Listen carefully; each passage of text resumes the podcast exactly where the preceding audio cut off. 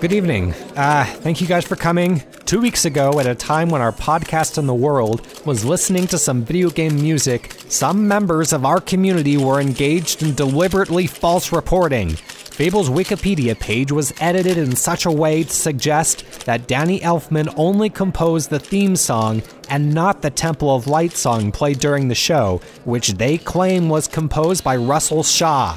These attempts to lessen the contributions of Danny Elfman are shameful and wrong. No one had liner notes because Lionhead, who controls Fable, does not put any out. Danny Elfman composed the entire Fable soundtrack, period. No further questions. The Mario swing your Sega Genesis has blast processing. Super Nintendo. I think having a final game where one player owns the game in the machine and one player doesn't isn't in the interests of fair play. Uh-huh. Okay, then, so. Uh, and welcome to Sound of Play 84.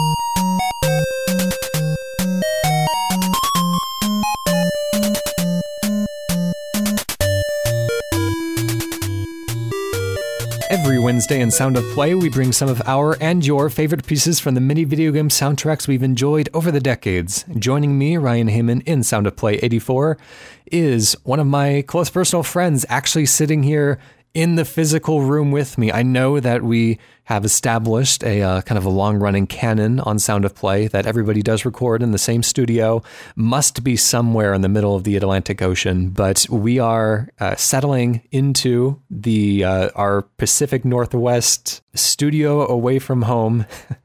uh, I have uh, I have my my buddy Neil Piper here with me. Hello, everyone. Neil and I were uh, uh, roommates in college for a year. Uh, We played a ton of Wii U in the early years, and uh, did a lot of rock band and stuff back in the day. And so we we have a lot of the. Uh, he he was my buddy for party games for a while there. So yeah, it'll be fun to to hear what kind of wacky, nerdy music he uh, wants to bring to the show today. And the first track that we played us into was a bit of an atonal weird one, but um, eh, kind of a, a, a fun way to start off the show. That is a piece from Shadowgate. Uh, Neil, do you want to take us through that one? Yeah, I'd be glad to. So, Shadowgate is a, a game from uh, the late 80s. It's a point and click adventure game where you're tasked to go through the, the castle Shadowgate to uh, defeat an evil wizard. And this track is called uh, Mirror Room uh, by uh, Hiroyuki Masuno.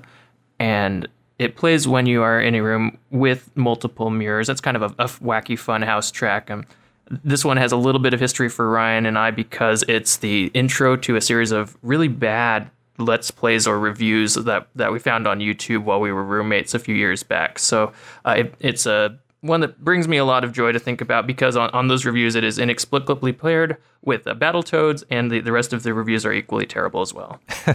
Yeah, that is um, the George Wood reviews from his old public access TV show that was called uh, Flights of Fantasy. It was.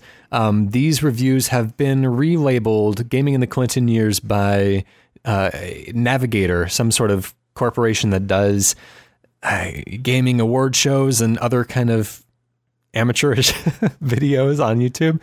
Um, but uh, yeah, just kind of an inexplicable, weird. Uh, kind of came to prominence after the Retsupurae channel. Um, that is uh, prominent Let's Players, Slow Beef and Diabetus, um, covered a series of those videos.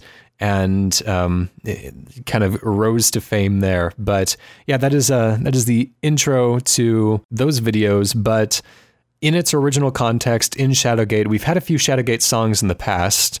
Uh, where does this piece fit into the game? I encountered it a, a, few rooms into the game, just tooling around this past weekend, trying to get a l- little bit more familiar with Shadowgate before coming on the show here today. Uh, it's one where they've re-released it on Steam, and it's been out for quite a few years, just in its original release. But I haven't had a chance to play it too much. But it it does bring you into the the mirror room. It does talk about. It says like this mirror room reminds you of the the Elven Funhouse of uh, some sort of fantasy name, and then starts playing this uh, the wacky mirror room song. and so uh, you were also telling me that there is a 2014 remake. Is that just a?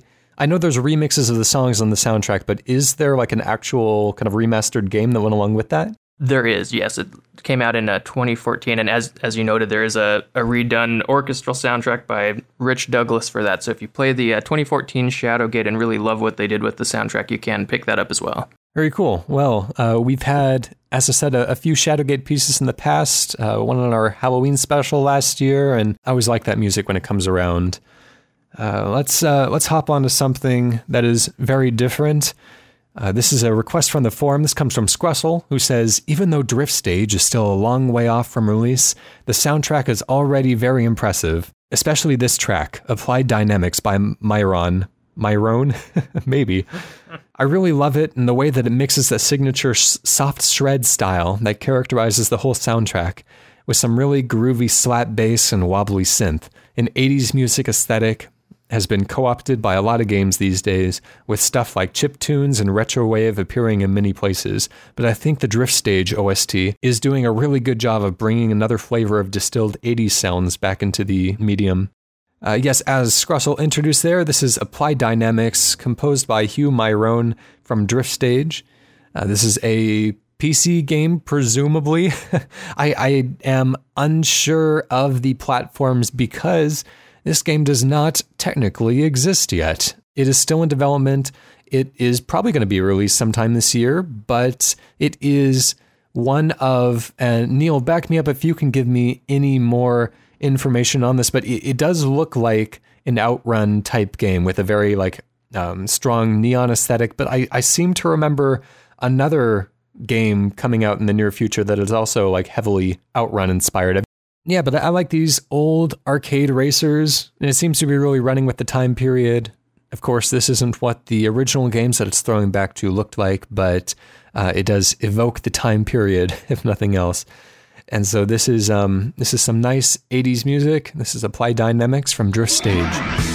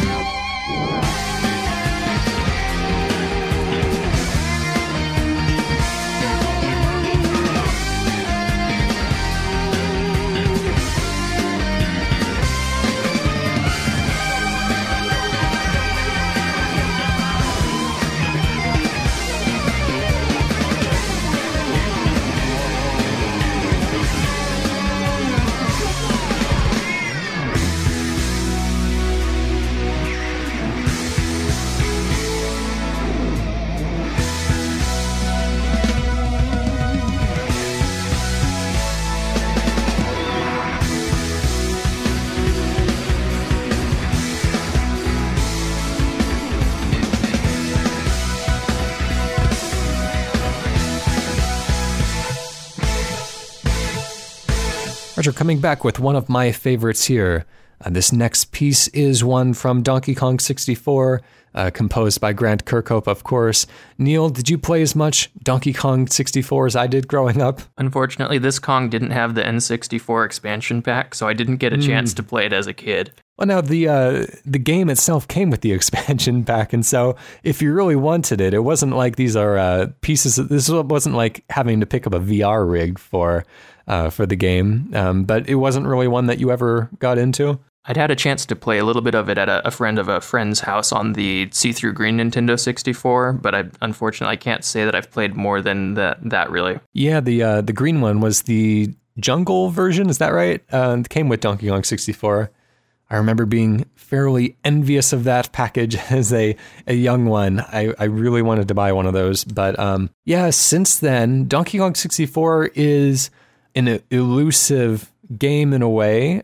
It's very difficult to emulate well. From what I understand, at least when I tried a couple years back, um, the emulation is kind of rubbish on that one. It's uh, it, it has a whole bunch of like weird graphical errors all the way through the game and i decided to just kind of like muscle through the graphical errors and just play the game because i've been dying to for years um, and then i ended up buying the wii u version on the virtual console as well started playing it i didn't really like it though because it's really kind of heavily letterboxed uh, the entire thing is blurry and dark and with um, black bars around all four of the edges of the screen, and it just was.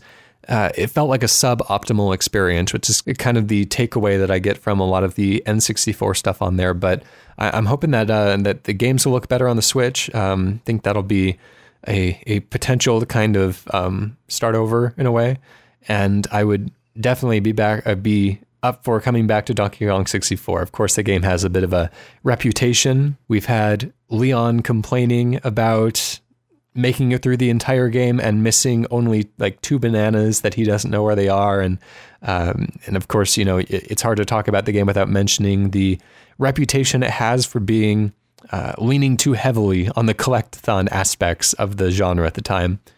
But I, I think there's still a lot there to like, not the least of which is that wonderful soundtrack. Uh, this track I like because it's um, it's a bit creepy, it's a bit slow, it's a bit menacing. It has that really cool kind of mechanized music box feel at the beginning.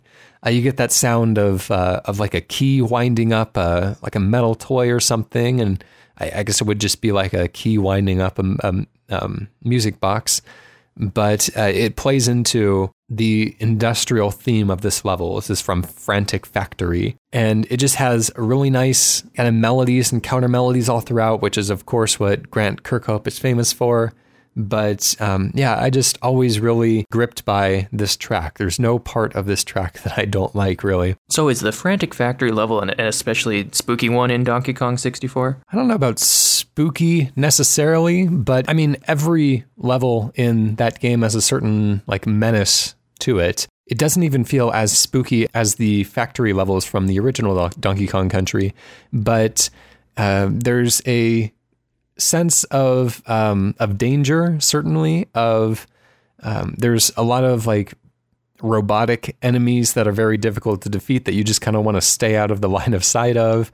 Um, there's a little bit more kind of stealth than in other levels, and it kind of feels like you're entering a factory without its OSHA safety regulations. But this particular track is a lot of fun. It has a huge diversity of instruments. It's got wind instruments, it has strings, it has uh, really cool like plucked strings as well. There's a, a, strong diversity of very legato and very pizzicato type sounds, and it kind of keeps it unpredictable without feeling disjointed and random. Always throwing something new at you. Yeah, it does kind of feel like there is a, a creepy music box playing, and then the orchestra is picking up on the cues from that and, and playing alongside this mechanized music box to create the this excellent song. This is Frantic Factory by Grant Kirkhope.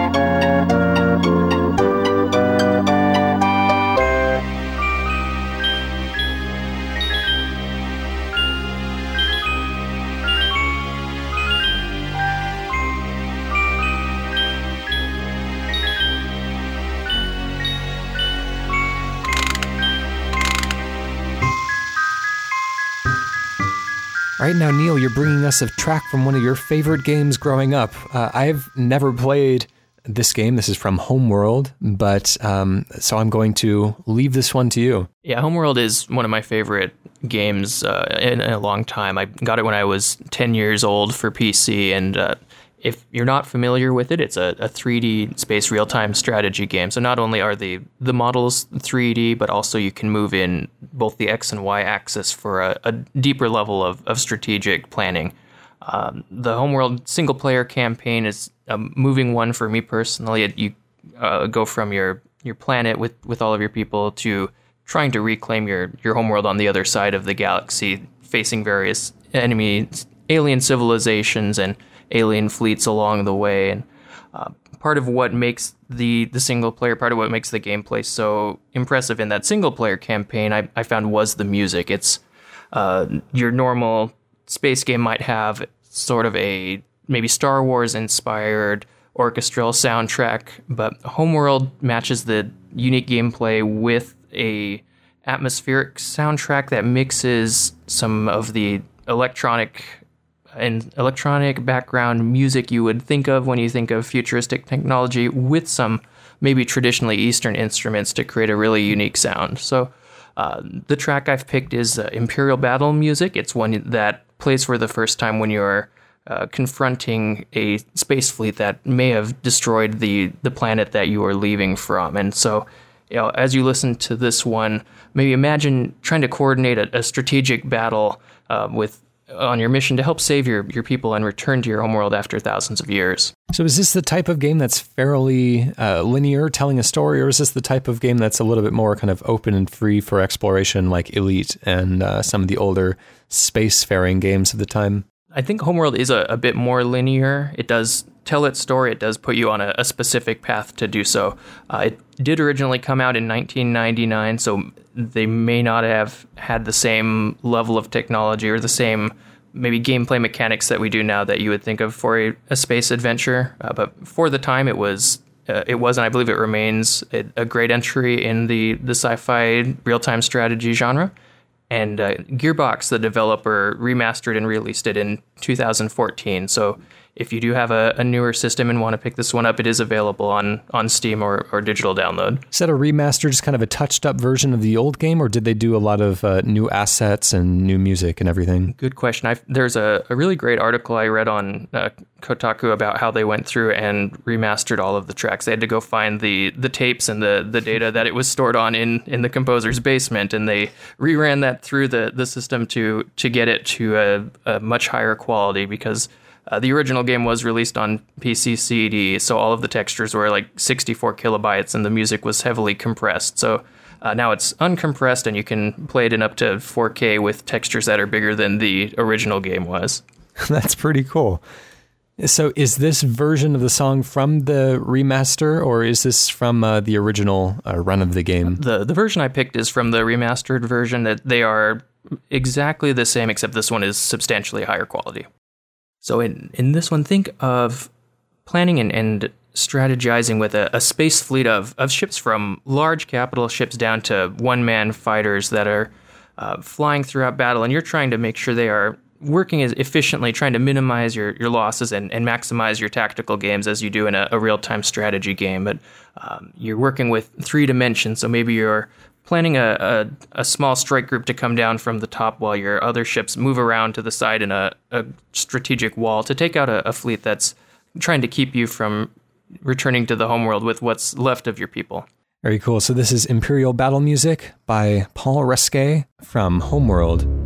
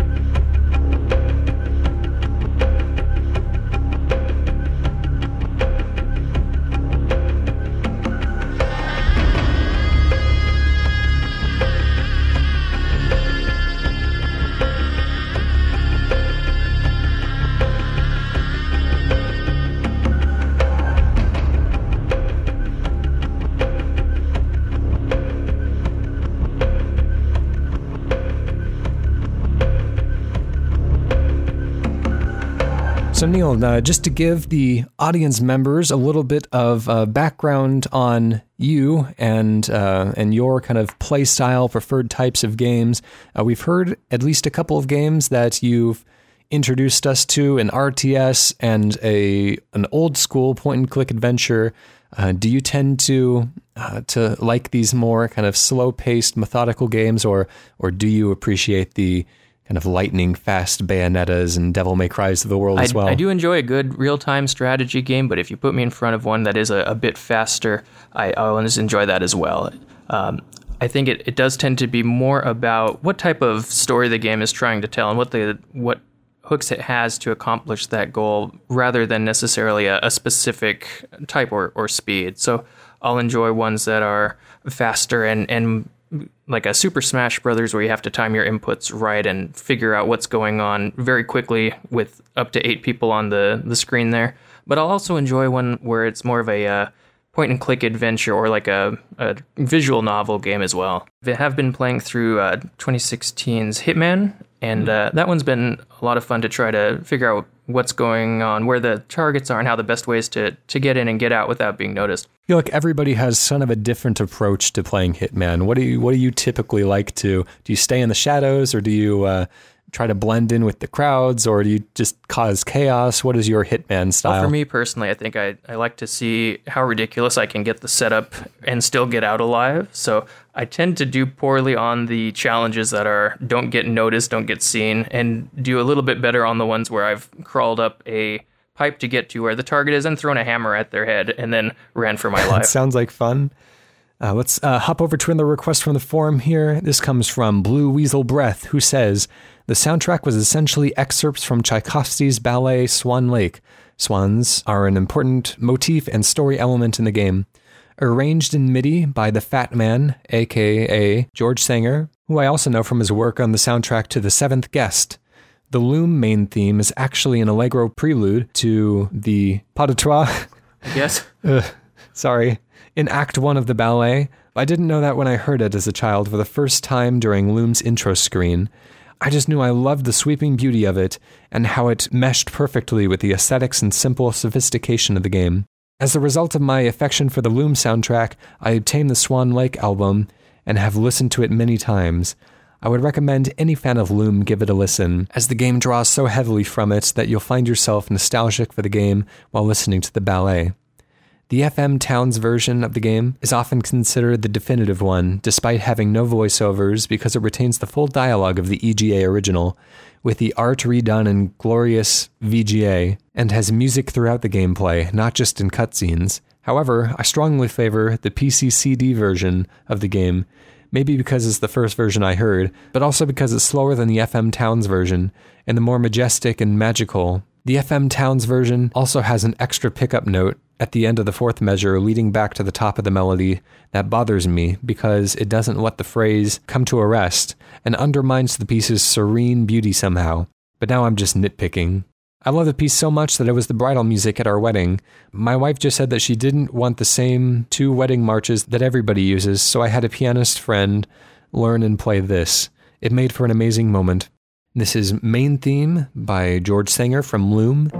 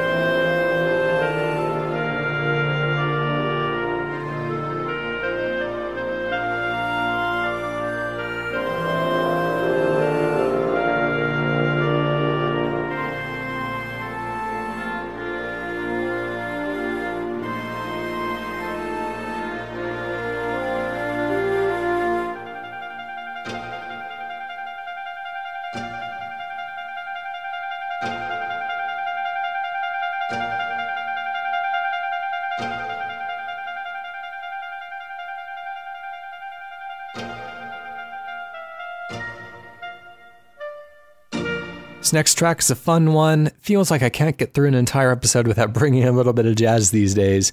Um, but this one is uh, the theme from D4. Uh, we recently, somewhat recently, talked about D4 in Cane Rinse issue 240.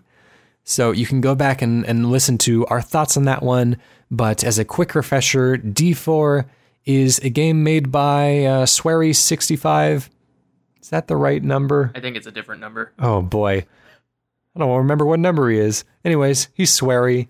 Um, and his uh, Access Games studio, which unfortunately no longer exists. Swery, of course, most famous for Deadly Premonition before this game and its weird uh, Twin Peaks like uh, strange sense of humor. And um, yeah, it's just, it's a, it's a really weird game. But uh, and and so of course this game is a really appropriate follow up. It is somehow even weirder than Deadly Premonition and uh, holds together not even quite as well as that very disjointed first game, but it, it makes for a really fun, really unpredictable ride. And the entire game is kind of structured like a TV show, uh, not only because it's episodic, uh, not receiving as many episodes as it intended to have at the beginning, leaving it on a bit of an unsatisfying cliffhanger, but also because it um, has weird framing devices like a uh, like a theme song that not a not a theme song like there aren't words to it necessarily but like a yeah like an opening theme bit where it's just kind of an instrumental piece and then it it introduces the characters and uh, the setting and um, yeah it's just it's a strange one but this is the the the theme song of the game essentially. And it reminds me so much of like uh, just typical like 90s shows. It has that very kind of like 90s saxophone. Uh, it's got a really kind of funky kind of guitar acoustic guitar line underlying it which sounds really nice. And the entire recording is just very crisp. It's very uh, very clean very upbeat and fun. And it's uh, fairly diverse all throughout the track. There's all sorts of of solos and um, and melodies that pop up here and there. We played this one to, I believe, to kick off the D4 issue of Cane and and I wanted to feature it here just because I think people should hear the entire track. It's really, really good music. This is composed by Tomomi Teratani. Now, Neil, how aware are you of this particular game? Because I believe you have either played or watched through the uh, Let's Play of, of uh, Deadly Premonition to some extent, anyways. Yeah, I've, I've played a little bit of Deadly Premonition, and I've watched a, a, bit of the Let's Play for that one as well. It's definitely as as weird as you've described and and uh, talked it up to be. I haven't had a, a lot of opportunity to play through uh, D4 Dark Dreams Don't Die, but from what I've heard on this song, it's definitely one I've uh, added to my my PC list to get through. Yeah, it's a cool piece of music from a very strange game. Uh, as we mentioned on the podcast, it doesn't seem to be a part of the uh, the famous D series of games. Although, uh, as I speculated on the podcast, I think it's kind of a spiritual successor that they couldn't officially label as being a part of the series due to like not owning the rights to it or something. Like it, it's always felt really kind of suspicious and weird. But there's just so much around this game that is mysterious and unanswered, and um, I don't know. I guess it somewhat adds to the air of mystery of the game itself, since it is kind of a crime drama. But yeah, it's a it's a real strange one. It does it does make for some really fun music, and I hope you will enjoy dancing along with the theme of D4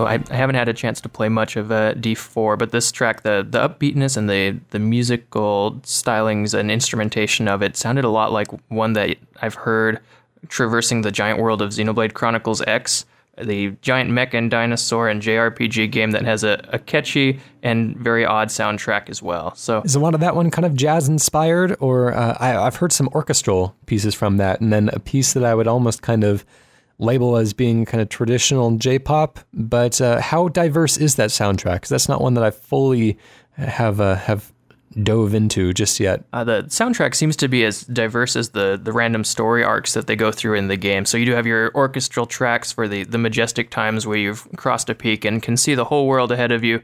You've got your weird J-pop ones for when you're in the, the town or randomly adventuring, and then uh, some of the other uh, in between jazzy ones, like similar to the the one we just heard from D4 where it, it just is, is fun and, and it's always a, a joy when those ones pop on in the middle of a, a giant mech battle. Very cool. That is a uh, very highly regarded JRPG on the Wii U. Uh, the Wii U has a actually a handful of exclusive JRPGs that I, I I don't see myself playing as much as I want to because of just you know time commitment and the fact that the Wii U is kind of on its way out, unfortunately. But yeah, there's a lot to love there for gamers who are into certain niches.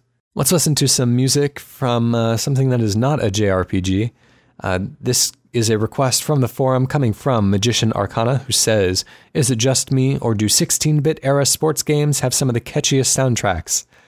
That is certainly true of NBA Jam, which he brings us the Team Select music from, composed by Jon Hey. Yeah, this is an interesting piece of music. Not probably what I would have associated with uh, with a basketball game. I kind of think of of sports as being kind of you know rah rah, get pumped up and everything. But this piece is uh, again a little jazzy, um, kind of uh, kind of smooth jazzy. It's got a really nice keyboard synthesizer part that takes a fairly accomplished solo. The music of Team Select screens is supposed to be kind of non obtrusive, but it still feels like it doesn't quite feel like basketball, which is interesting. It kind of reminds me almost of the uh, Let Me Take You for a Ride from Marvel vs. Capcom 2. or something like that, where it just, um, but I, am sure in the context of the game, and it almost makes me want to hear the uh, the music that they would play like during gameplay uh, a little bit more part of what makes something like a NBA Jam so fun, even to this day as well, is that it includes the team uh, Seattle Supersonics, which unfortunately has not existed in our area since uh, 2008. So it's always a, a, fun blast from the past to see the sports team that we had and no longer have. That's true. Yeah, it is.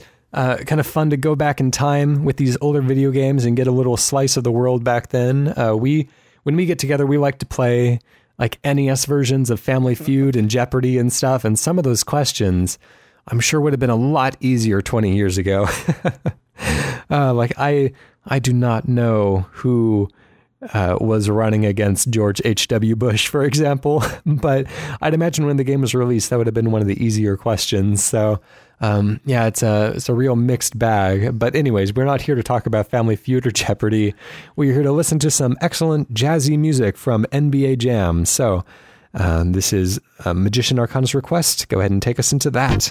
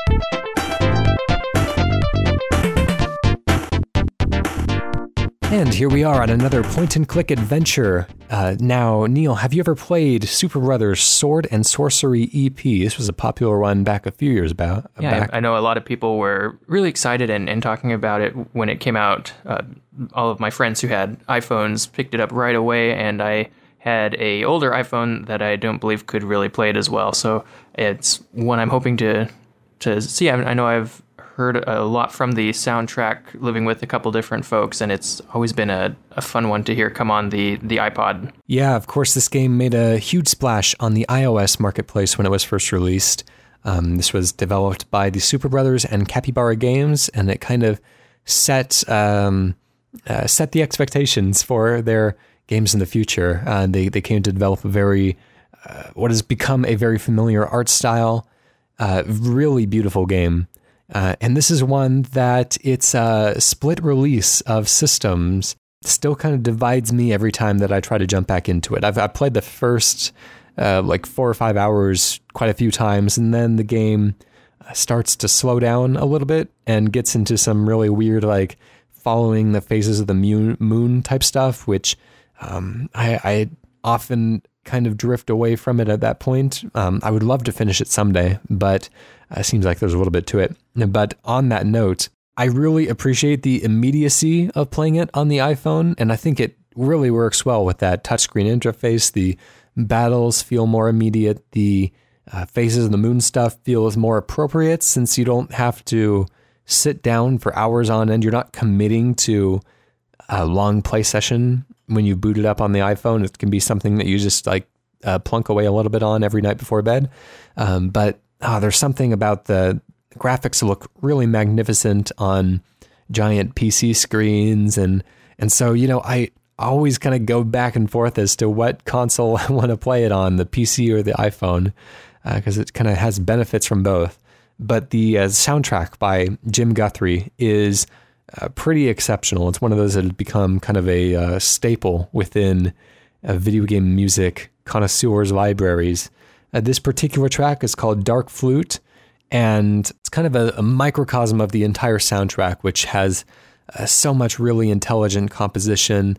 This one starts off very kind of small with a wind instrument, just kind of puffing away at a nice little tune there that um, sounds kind of like an opening riff, but actually is kind of setting the bass line for the piece. Just a few seconds in, it just explodes into the most like lush and beautiful sounds you've ever heard before, and they're all kind of a weird uh, combination of kind of naturalistic and super like glitchy, distorted, digitized. Kind of everything about the way that it sounds is is is pretty magical, and I really love this soundtrack. This and at least a couple more tracks are kind of near the top of my kind of all time favorite gaming music uh, pieces. I'm, I'm always been impressed with my interactions with the Sword and Sworcery EP because of, of those initial memories with it coming out. And, and most of the other uh, games that we had on, on iPhone were about uh, upset avians or uh, zombies versus plants. And so to have one where it did have a coherent uh, story and a little bit of a different gameplay style with such a fantastic soundtrack was especially uh, fantastic at the time. Yeah, of course. This this particular track just kind of keeps getting bigger and bigger as it goes. I hope that you all enjoy it. This is Dark Flute by Jim Guthrie from the Superbrothers Sword and Sworcery EP.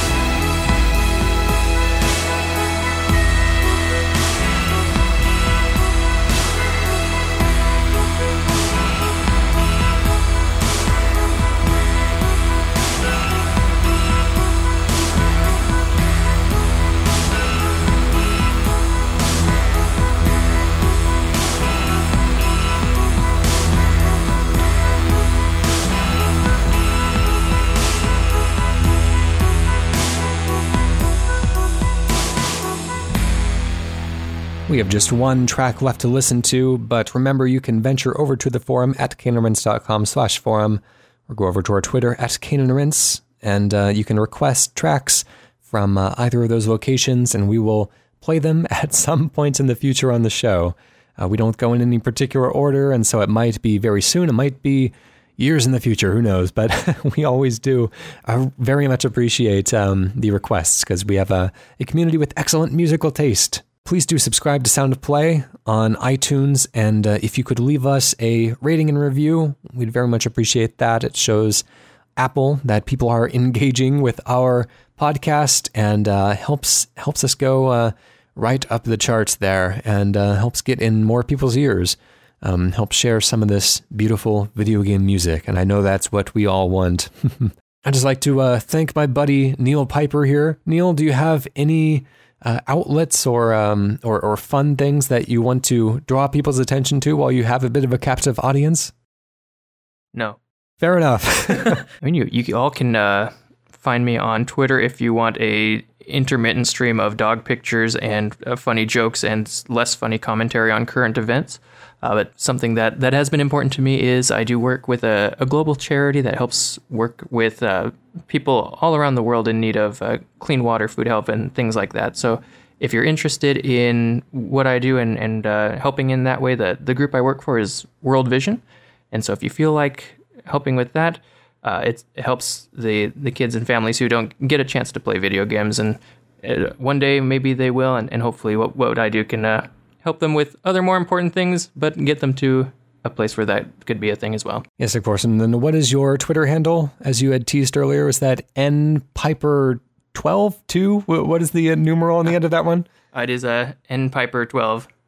There we go. Should have gone with my gut the first time. All right, so you're going to be playing us out with a couple of uh, very catchy and strange tracks as well. Um, these are from a game that uh, that you play a whole lot of. I know that. Yeah, we've got a couple tracks here from uh, Splatoon for Wii U. I'm really excited for Splatoon 2 to come out in a couple months here, and uh, this one I figured would be a, a, a, fun and catchy way to, to end the, the show. It's called uh, Ink Me Up, and it's the music it plays when they had a, a Splatoon Splatfest. I know that. Uh, Ink me up inside. Is that the? I think I'm right on that one. I, I think so. Splatoon is about uh, teenager squid kid thing, so the, the emo track is, is definitely Yeah, it there. seems about right. I've seen enough screenshots to know what I'm talking about. No, so so in Splatoon, if if you uh, hadn't had a chance to play it between w- launch and uh, 2016 or so, every month or so they would have a worldwide event for different uh, different teams. So it would be like Pokemon Red versus Pokemon Blue, or pizza versus hamburgers, or dogs versus cats. And so you'd sign up for which side you wanted to fight for. And then the, the usually bright and sunny Splatoon world would go to nighttime, go to a big dance party, and you would uh, go into teams for 24 hours to try to, to fight so that uh, Pokemon Blue would be the number one in the world. And so at that point, all the stages turned to night stages and the, the music changed as well. So this one is the track that it would play during your Splatoon battles, your uh, turf wars during the Splatfest.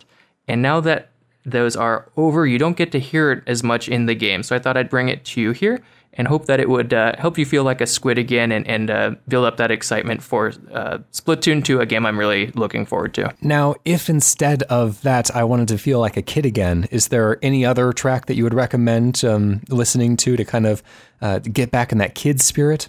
So here you have uh, Ink Me Up and uh, Now or Never by Toru Minegishi and uh, Shiho Fuji. Cool. We have a couple of fun Splatoon tracks playing us out. Thank you for joining us, everybody. We will see you next week.